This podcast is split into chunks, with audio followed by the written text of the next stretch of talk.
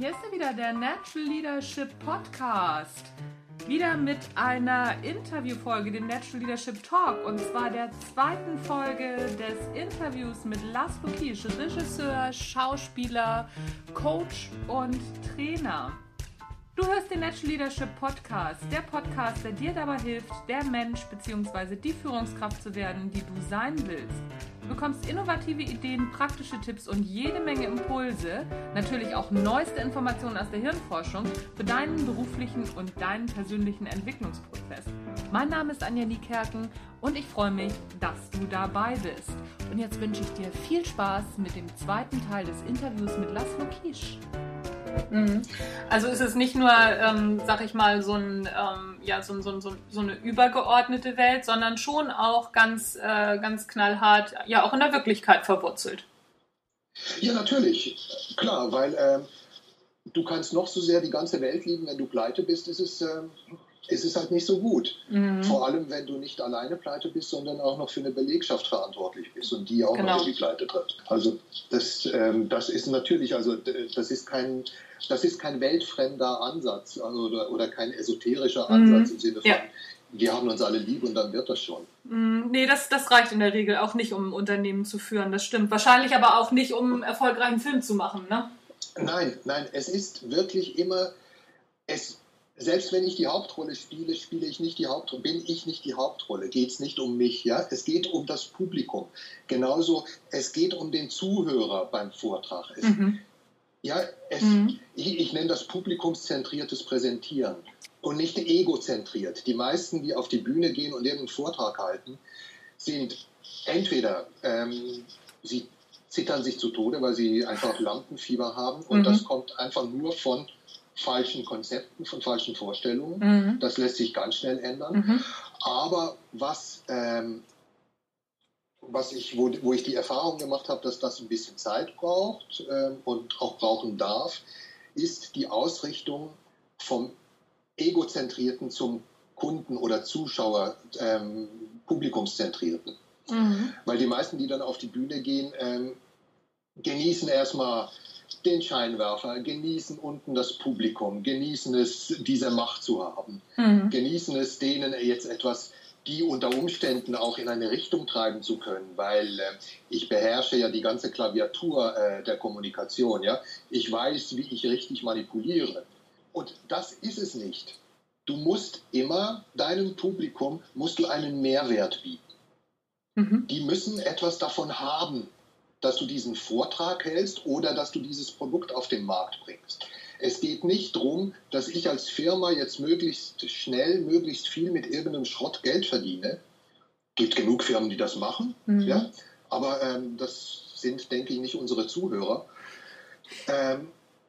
Sondern es geht darum, dass du dem Publikum, den Käufern etwas bietest, was ihnen ihr Leben erleichtert. Du bist ständig dabei, eine bessere Welt zu erschaffen. Und dadurch gewinnst du deine Kunden, dadurch bindest du die an dich. Wenn ich eine kurze Anekdote erzählen darf, ich brauchte einen Drucker für meinen Computer. Und hier in Berlin gibt es einige Gravis-Stores und da bin ich hingegangen. Und habe gesagt, ich habe den Computer bei euch gekauft und möchte jetzt einen passenden Drucker und das soll der können. Und dann sagt mir der Verkäufer, ja, da gibt es ein super geiles Gerät. Das ist, ich weiß nicht mehr, was er da empfohlen hat. Irgendwie HP, bla bla, irgendwas. Und sagte, das ist optimal für deine Bedürfnisse. Das ist genau das, was du brauchst. Sag ich, ja, dann bitte einpacken und ich gehe zahlen. Dann sagt er, ja, nee, das Problem ist, wir führen diesen Drucker nicht. Wir führen den nicht. Aber wenn du rübergehst in Apple Store, die haben das. Also der hat mir etwas empfohlen, womit er kein Geschäft machen kann. Seither mache ich alles, jede Reparatur, jeden Computerkauf, jede Peripherie, alles, was ich mit Computer zu tun habe, mache ich über diese Firma. Weil da hat sich bei mir ganz klar verankert, es geht denen, gut, das war jetzt klar, ich verallgemeinere jetzt, weil das war dieser eine Verkäufer, aber das ist der Effekt, der stattfindet. Ja? Es geht denen nicht darum, mir etwas anzudrehen, sondern es geht denen darum, mich richtig zu beraten. Mhm. Mhm. Für meine Bedürfnisse mir das Richtige anzubieten. Und das nenne ich kundenzentriert. Mhm. Ja? Mhm. Ja, okay. Auf die schnelle Mark mal verzichten, aber du bindest die Leute dadurch an dich. Würdest du den Bogen da auch spannen Richtung Führung, also so Führungskraft, Mitarbeiter, dass du sagst, ja okay, ne, so wer egozentriert führt, also so auf Macht, also so nach Macht strebt, ja. Das ist auf Dauer nix? Ja, ja. Also das ist zu sehr das Spiel Hahn auf dem Misthaufen. Ja, da geht es zu sehr drum, ich sträube mein eigenes Gefieder und zeige mal, wie toll ich bin. Und natürlich bin ich das. Mhm. Ja? Aber souverän ist es, wenn ich das nicht betonen muss. Mhm. Selbstverständlich, ich meine, ich bin ja in diese Position gekommen und gehen wir jetzt mal davon aus, dass solche Schritte und Karriereleitern, dass die mal einigermaßen gerecht und ja, gehen wir von aus. Okay. Ja? Mhm. Ich weiß, it's a bit of stretch. Aber also du bist da ja hingekommen. Das heißt, du hast bestimmte Qualitäten, die sind schon erkannt worden.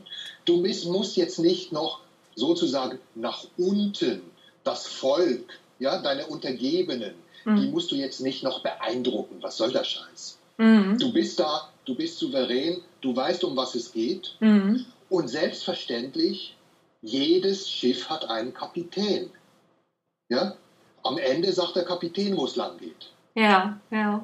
Er hat zwar viele, er hat Matrosen, er hat Steuermann, er hat ich weiß nicht was alles um sich rum, aber von denen kriegt er ja seinen Input, von denen kriegt er ja die Vorschläge. Von denen kriegt er ja, nee, es ist mir wurscht, wenn da ein Eisberg ist. Ich habe gesagt, wir fahren geradeaus, aber Captain, da ist ein Eisberg. Nein, wir fahren weiter geradeaus. Mhm. Ja, das ist das Egozentrierte. Mhm. Okay. Ich habe mal was gesagt, also das muss jetzt nicht ganz so blöd sein wie das Beispiel, aber von der Richtung her ist es so gemeint. Ja, ja. Glaubst du, dass eine Führungskraft, die die richtige Haltung hat oder die nicht die richtige Haltung hat, glaubst du, die kann lernen, sich die richtige Haltung anzueignen, beziehungsweise sie zu lernen, also so, sich die auch wirklich zu eigen zu machen, dass es ihre ist? Ja, ja, glaube ich. Also es gibt sicher Leute, die mit diesen Fähigkeiten, oder Fähigkeiten, es sind ja viel mehr Eigenschaften, ja? Ja. Dass die damit geboren werden. Gibt es sicherlich. Ja. Und es ist aber auch so, es lässt sich lernen. Ich ziehe nochmal eine Analogie. Mhm. Und zwar auch wieder beim Präsentieren, Präsentationstraining. Es gibt oft Leute, die zu mir kommen und sagen, ich weiß nicht, was ich mit meinen Händen machen soll, wenn ich auf der Bühne stehe. Mhm. Ja? Mhm. Das ist so, ich weiß nicht, ich stehe da rum, was mache ich denn damit? Soll ich die in die Hände, in die Tasche stecken oder was auch? Und die frage ich dann auch immer, hast du dieses Problem auch, wenn wir zum Beispiel in der Küche, wenn du in der Küche von deinem letzten Wochenende erzählst oder in der Kantine oder in der Pause, hast du das Problem auch, dass du dir überlegst, was machst du mit den Händen? Und es geht nicht darum, dass ich denen jetzt beibringe, was machen sie mit ihren Händen, sondern es geht darum, die Haltung, die Grundhaltung so zu verändern, dass du gar nicht mehr merkst, dass du Hände hast. Beziehungsweise genauso wie du in der Küche bei einem Gespräch mit deinen Kollegen am Kaffeeautomaten die Hände ganz natürlich verwendest und dir niemals einen Gedanken drüber gemacht hast, was mache ich mit meinen Händen? Im Übrigen hast du dir auch nie überlegt, kann ich meinen Text oder bleibe ich jetzt gleich wieder hängen? Das hast du nicht, weil du weißt, um was es geht. Du weißt es und du erzählst das so, dass es die Leute begeistert, dass du die Leute mitnimmst, dass dein Team wirklich ein Team ist und eingeschworen ist auf dieses Ding. Und das lässt sich lernen, aber das ist durchaus eine Haltungsfrage. Also dafür darfst du zuerst wirklich an dir selbst arbeiten. Mhm. Es darf so etwas geben wie Selbstvertrauen. Mhm. Und wer genügend Selbstvertrauen hat, der braucht auch dieses Gockelspiel nicht. Ja, das klingt einleuchtend. Wie gehst du denn damit um, wenn du so autoritär von einem Regisseur geführt wirst? Wie gehst du mit sowas um? Es gibt ja auch viele Leute, die das jetzt auch hören und sagen, ja, ist ja alles ganz schön. Also ich bin wirklich auch eine sehr, sehr gute Fachkraft, aber ich habe hier, also über mir, oder ich bin in der mittleren Führungsebene und ich habe da jemanden sitzen, der führt leider genauso, wie ihr es gerade erzählt habt, wie es eben nicht sein soll. Wie geht man mit sowas um? Oder wie gehst du mit sowas um, wenn du auf sowas triffst? Ein Kollege von mir hat auf die Frage mal geantwortet, ich arbeite die zu Tode. Mhm. Also ich schaue mir das an und unter Umständen sitzt mir ja wirklich, kann es ja sein, dass mir ein Genie gegenüber sitzt, das einfach noch nicht die Bekanntheit eines Tarantino hat. Kann sein, dass der so eine genaue Vision hat und das dann versucht, autoritär durchzudrücken. Das sind das jüngere Leute, sind das jüngere Regisseure, die halt selber auch noch sehr unsicher sind. Und das Beste, was ich da tun kann, ist ihm Sicherheit vermitteln. Also als Schauspieler. Aber das, wie soll ich sagen, ich kann das vielleicht machen, weil ich auch die andere Seite kenne. Weil ich weiß, wie es ist, Regisseur zu sein und wie es ist, die Verantwortung für das Ganze zu haben und wie es ist, wenn mal was nicht klappt oder wenn die Zeit drängt oder was auch immer da an Problemen auftreten kann. Mhm. Also es ist, glaube ich, eine Sache von Empathie. Du gehst da rein, du hörst dir das an, was er zu sagen hat. Wenn es wirklich nur ein Gegockle ist, dann mache ich das, was er sagt. Mhm. Ja? Und ich erkenne es und denke mir, naja, der kommt schon noch auch dahin. Also hat jeder seine Zeit, seinen eigenen Rhythmus und seine. Und zur Not, ich meine, so Filmarbeiten oder Theaterarbeiten, die sind ja alle immer begrenzt. Ja, das ist ja keine. Ja. Ich bin da ja nicht unbegrenzt angestellt, sondern immer befristet. Ich sage denen unter Umständen auch, wie sie sich das Leben leichter machen können. Mhm. Also ich spiele mich dann sozusagen zum väterlichen Freund auf. Okay. Ja, es ist natürlich auch eine sehr, sehr gute, Methode. Was würdest du jüngeren Führungskräften oder jüngeren Schauspielern raten, die in so eine Situation geraten? Es gibt ein Lied, das mein Blick auf die Welt sehr genau beschreibt und mir diesen Blick sehr erleichtert, auch wenn ich mal wirklich irgendwelchen Vollhorns begegne. Mhm. Das da wäre? Das Lied heißt How Bizarre. Aha. Von DMC ist das. Ach ja, How Bizarre, ne? How Bizarre, genau. Und ich gehe manchmal durch die Straßen und denke mir einfach nur, how bizarre, das ist ja ein merkwürdiger Planet, auf dem ich hier gelandet bin. Okay. Echt? Und also dieses leichte Erstauntsein und so mit neuen Augen gucken, macht die Sache sehr, sehr, sehr viel einfacher. Mhm. Also zu sagen, guck an, hier ist es so. Also bei mir auf meinem Heimatplaneten, da machen wir das so. Interessant, dass die das so machen. Die sind noch nicht ganz so weit oder die sind vielleicht schon weiter oder was auch immer. Mhm. Also die eigene Bewertung rauslassen, sagst du. Ja, und einen distanzierteren Blick da reinnehmen. Also so weit wie möglich dissoziieren in der Situation. Mhm. Okay. Gut. Aussteigen, von außen betrachten. Ja. Guck an, das ist der Mechanismus, der hier abläuft. Aha. Interessant. Wieder was gelernt. Ja, okay. Wenn du mal so einen Blick in die Zukunft werfen solltest, was glaubst du, wo sich Führung hin entwickelt? Einmal in deiner kreativen Richtung, sprich Film und Theater, aber auch im Unternehmen. Was glaubst du, wo geht die Reise mal hin? Bleibt es so oder ändert sich was? Naja, ich glaube, die Reise, die hat ja schon angefangen. Also allein dadurch, dass wir diesen Podcast machen oder du diesen Podcast machst, ist ja die Reise schon angetreten.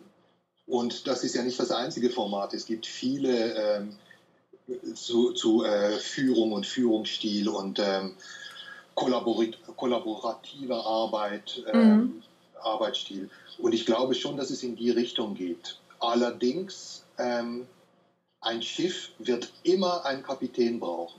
Mhm. Also es wird immer einer sein, der am Ende die Entscheidung treffen muss. Mhm. Und diese Entscheidung gefällt dann nicht allen. Mhm. Ja, aber es ist von ihm jetzt mal bestimmt. Wir haben gesagt, du hast jetzt den Hut auf, du machst jetzt hier den Chef. Wir haben dir jetzt alles erzählt, wir haben für dich recherchiert, wir haben für dich die ganzen Informationen, stellen wir dir zur Verfügung. Du triffst jetzt bitte die Entscheidung. Ja? Nachdem du auch alles begriffen hast und nicht nur nickst, sondern tatsächlich zugehört hast. Ich glaube, dass es sehr stark in diese kollaborative Richtung geht. Ja. Und aber immer, es wird einen Entscheider geben. Wir haben das mal versucht in den 70er, 80ern im Theater, Mitbestimmungstheater. Es war eine absolute Katastrophe. Da wurde ewig viel diskutiert, es wurde nicht geprobt, mhm, und die Stücke waren nicht besser. Also die Resultate, die dabei rauskamen, waren nicht besser. Mhm. Ja, es ist eher sagen, schlechter. Ja, es ist ja, die Taz hat das ja auch mal versucht, ne? Hat ja auch mal eine Zeit lang so ein Führungsmodell gehabt, wo alle mitreden durften und hat sich da wieder von verabschiedet. Das ist wahrscheinlich ähnlich, ne? Ja, und interessanterweise entwickelt sich es gerade jetzt in der Serienlandschaft. Aha. Also, ich weiß nicht, wie weit du und deine Hörer sich Fernsehserien oder Netflix, das Ganze, ja, ich habe eine Firma, die sich damit beschäftigt. Also ich kriege da die ganzen Veränderungen mit, und die Veränderung ist, bis jetzt war es so, du hattest eine Idee, du als Autor hattest eine Vision, bist damit zu einem Produzenten gegangen, der hat gesagt, okay, wir stellen das jetzt dem Redakteur bei dem Sender vor, aber damit dieser Redakteur, dem das gefällt, müsstest du das und das noch verändern. Mhm. Hast du das und das verändert, dann bist du zum Redakteur, und der Redakteur hat gesagt, ja, aber Sie haben mich bedacht. Mhm. Was macht unser DATS? Mhm. Der DATS ist der dümmste anzunehmende Zuschauer. Mhm. Ja, mhm. Ein unglaublicher Zynismus. Mhm. Versteht er das? Und wenn er gerade ein Bier geholt hat, wir müssen die Informationen nochmal wiederholen. Mhm. Und dann kriegen wir Fernsehkost, wie wir es in Deutschland bis vor kurzem ausschließlich bekommen haben. Ja? Also es ist alles rundgelutscht, es interessiert niemanden mehr, es tut niemandem weh, es gefällt niemandem besonders. Es ist so, ach ja, düdelüdelüdel. Es ist so ein bisschen Musak, so Musikgift. Mhm.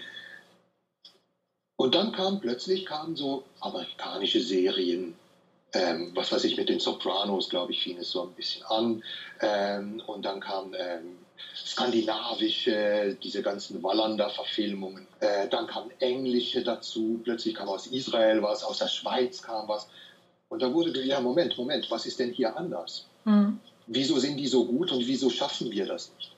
Und dort war es ganz klar, es ist die Handschrift des Autors, es ist die Vision des Autors. Der Autor hat eine Vision und die muss erkennbar sein. Seine Handschrift muss persönlich bleiben. Es darf nicht weichgespült werden und für alle passend sein.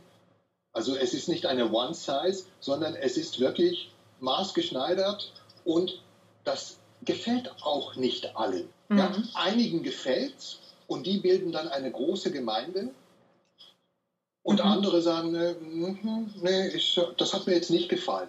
Aber das ist dann auf so ein Einzelstück bezogen. Weißt du, dann ist es, die Vision von diesem Autor hat mir nicht gefallen. Mhm. Also, ja, ist übersetzt, diese Serie gefällt mir nicht. Mhm. Und bisher hieß es, wenn es mir nicht gefällt, gefällt mir nicht, die Redaktion hat es noch nicht rund genug gelutscht. Mhm. Mhm. Okay.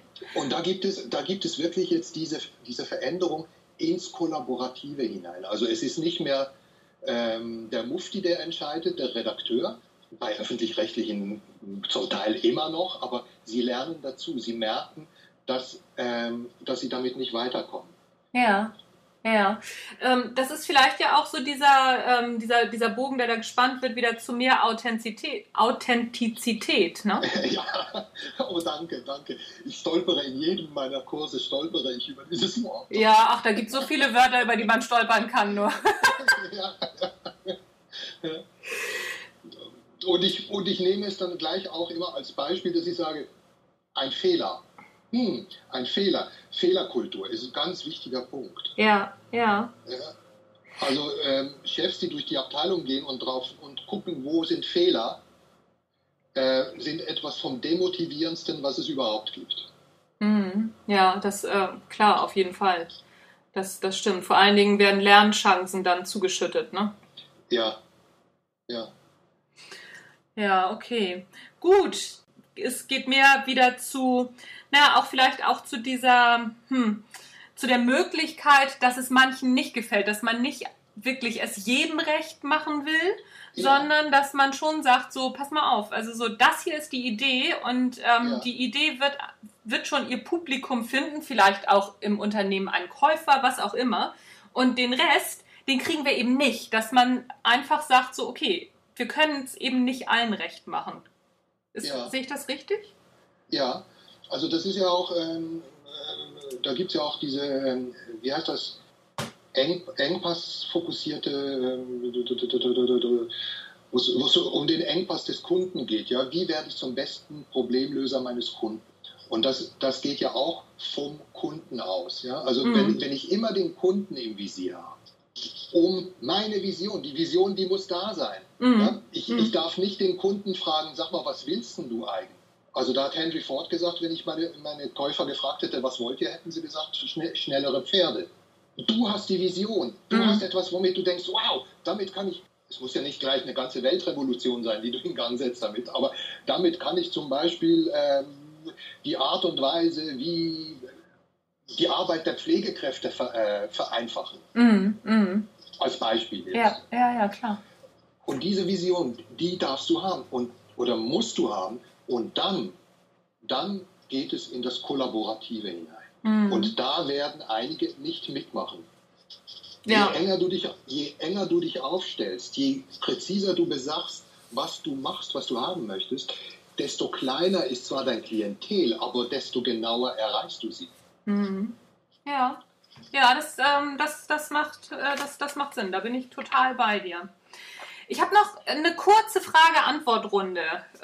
Also ich stelle dir kurze, knappe Fragen und du kannst ganz kurz antworten, du kannst aber natürlich auch ein bisschen ausschweifen, klar. Ja. 3 Persönlichkeiten, die dich persönlich geprägt oder beeindruckt haben. Also musst du auch nicht persönlich kennengelernt haben, sondern ne, so 3 Persönlichkeiten, die dich persönlich beeindruckt haben. Und warum? Ja, da ist einmal der Kameramann Storaro, der die ganzen Bertolucci-Filme gemacht hat. Mit dem habe ich in Dune gearbeitet. Und ich dachte mir, oh mein Gott, so eine... keine Ahnung, wie viele Oscars der hat und mit dem werde ich jetzt zusammenarbeiten und oh Gott, was für eine Ehre und was. Ich habe selten jemanden erlebt, der so uneitel ist und der so sehr auf die Arbeit fokussiert ist, wie dieser Typ.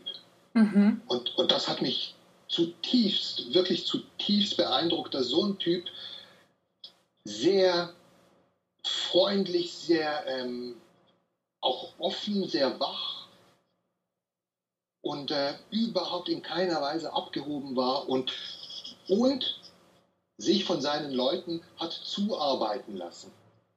Also der hat dann seine einzelnen Departments, die kamen dann immer mit Vorschlägen zu ihm und er sagte, ja, das ist klasse, da bin ich gar nicht drauf gekommen, das ist sehr gut, das machen wir. So. Mhm. Also das ist der eine, Storaro. Dann 2 Herrschaften, die ich nicht persönlich kenne oder nicht direkt persönlich kenne. Einmal ist da Hayek, der alte Hayek, der die Swatch-Gruppe aufgezogen hat in der Schweiz. Mhm. Ich weiß jetzt seinen Vornamen nicht. Nikolaus ist der Sohn und der alte war, weiß ich nicht, Hayek. Der hat mich sehr beeindruckt. Also das war wirklich ein Unternehmer, wie er im Buche steht. Mhm. Der hatte eine Vision. Das ist im Übrigen auch der Entwickler des Smart-Autos. Und der Einstieg von Mercedes bei Smart hat lediglich eine Verzögerung von etwa 30 Jahren mit sich gebracht. Ja, weil die Smarts, die Hayek entworfen hat, die waren alle damals schon in den 80ern, Anfang 80er war das, die waren damals schon elektrisch. Wow, ja? Cool, ja. Mit Elektroantrieb. Die waren modular zusammenstellbar. Du konntest dein Kofferradio da einstecken und wieder mitnehmen. Mhm. Es war eine großartige Vision. Dann ist Daimler eingestiegen. Mhm. Ja, klar, er braucht ja eine Autofirma, um das in großem Maßstab umsetzen zu können. Und die haben gesagt, ach nee, wir machen dann erstmal Verbrennungsmotoren rein. Mhm. Damit war die Idee vom Smart erstmal gestorben. Damit war es einfach nur ein kleines Auto. Fertig.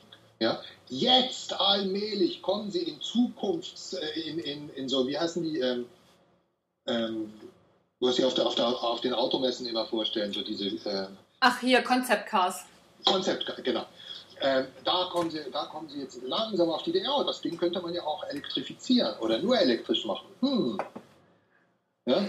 Also dieser Hayek, der hat mich sehr, sehr beeindruckt, auch wie er seine Leute motiviert hat, wie er die Schweizer Uhrenindustrie, die völlig am Boden lag in den 70ern, nachdem diese ganzen Casios und diese japanischen Mikrochip-Uhren auftauchten, war die Schweizer Uhrenindustrie fertig. Und dann entwickelte er, der hat das aufgekauft und entwickelte mit denen zusammen die Swatch. Ja, und hat damit die gesamte Industrie wieder auf die Beine geholfen. Toll, wirklich ein Mensch, der seinen Visionen folgt und die umsetzt und daraus auch noch ein Geschäft macht. Das bewundere ich grenzenlos. Mhm. Und ein weiterer, also Götz Werner ist sicher auch so einer in Deutschland, den ich sehr bewundere für seinen Führungsstil. Und, ich nenne noch ganz kurz einen vierten, das ist Elon Musk. Mhm. Ja, also, und zwar einfach das Visionäre von dem.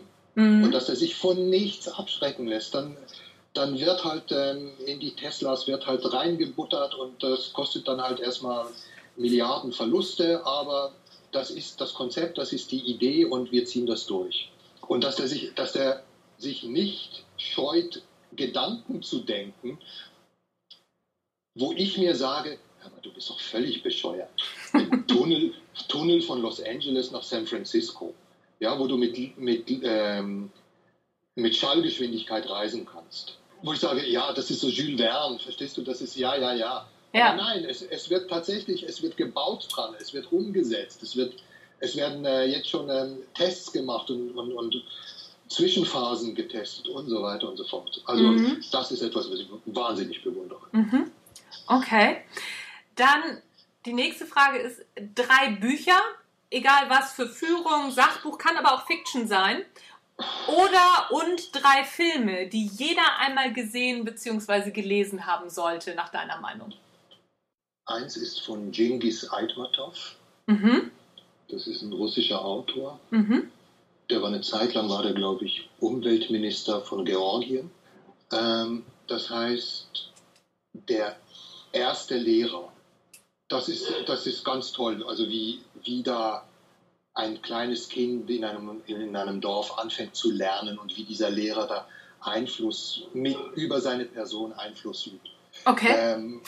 Genau das gleiche Club der Toten Dichter als Film. Ja, ja, absolut. Mhm. Da werden Führungsqualitäten, da werden sie aufgezeigt. Ja. Drittes fällt mir jetzt so ad hoc nicht ein. Aber 2 reichen ja. Club der Toten Dichter bin ich auch total bei dir. Und Tschingis Aitmatow, das schaue ich mal nach und das verlinke ich auf jeden Fall in den Shownotes, dass man sich das auf jeden Fall anschauen kann. Das ist ein dünnes Büchlein, das sind irgendwie 120 Seiten vielleicht. Ja. Großartig, großartig. Ah, okay. Also es lohnt sich allemal. Super, toller Tipp. Der Autor sowieso. Tschingis Aitmatow ist hervorragend. Ja, ich bin sehr gespannt, den kenne ich noch nicht. Also ich werde mir das auch auf jeden Fall holen. Er hat die schönste Liebesnovelle geschrieben, laut Maupassant. Und das ist Jamilia. Schreibe ich mir auch auf. Also auch noch nebenbei eine kleine Empfehlung. Ja, aber also ich habe ja gesagt, es kann auch Fiktion sein, ne? Ja. Was auf jeden Fall lesenswert ist. Gut. Hast du Vorschläge, wen ich zu diesem Thema so einmal interviewen sollte, beziehungsweise wen würdest du gerne mal hören hier im Podcast? Ich habe vorhin den Namen gesagt, jetzt ist er mir entfallen. Götz Werner. Götz Werner, okay. Ja. Also interessant finde ich auch die zwei Typen von Lorenzo Consulting in Berlin. Ja. Christian Obert. Warte, Christian Obert. Ja. Okay. Gut, das schaue ich mir an und mal schauen, wen wir da beim nächsten Mal oder demnächst vor die Flinte kriegen. Laszlo, vielen Dank, dass du dein Wissen mit uns geteilt hast. Wenn die Hörer vom Natural Leadership Podcast mehr über dich und The Kisch Experience erfahren wollen, wie kann man dich erreichen? Am einfachsten über Mail. Mhm. info@thekisch-experience.com. Mhm. Die Schreibweise hast du dann vielleicht in den Shownotes. Das mache ich in den Shownotes auf jeden Fall. Ja, klar.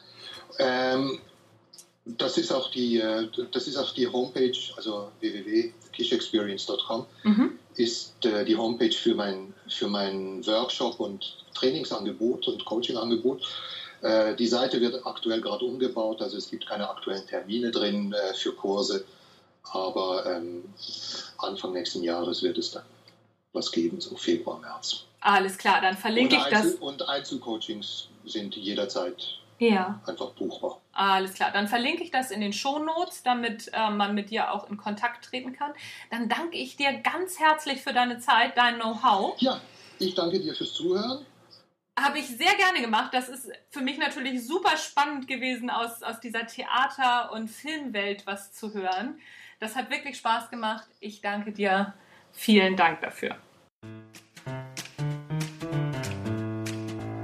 So, das war's für heute mit dem Natural Leadership Talk. Ihr habt gehört, das Interview mit Laszlo Kiss, Schauspieler und Regisseur und auch Performance Coach, Präsentationscoach. Wer mal eine Präsentation halten muss oder mal eine Rede halten muss und da ordentlich Eindruck machen will oder das noch nie gemacht hat oder der Meinung ist, da hat er noch Luft nach oben. Laszlo ist sicherlich der richtige Ansprechpartner dafür. Die ganzen Empfehlungen von Laszlo, die packe ich euch in die Shownotes, also schaut da mal rein, da findet ihr alles wieder, auch seine Internetseite und seine E-Mail-Adresse, sodass ihr ihn gut erreichen könnt. Ich danke dir fürs Zuhören. Das war der Natural Leadership Podcast. Die nächste Folge hört ihr am Sonntag. Da kommt wieder eine normale Folge mit neuesten Informationen aus der Hirnforschung, aus Führung und was es sonst noch alles so Schönes in der Persönlichkeitsentwicklung gibt. Wenn dir der Podcast gefallen hat und du weitere Interviews hören möchtest, wie dieses oder das vom letzten Mal mit Dirk Kräuter, es werden auf jeden Fall noch ein paar Interviews kommen, das kann ich dir versprechen. Ich habe schon tolle neue Interviewpartner am Start, wir haben schon tolle neue Interviews aufgenommen.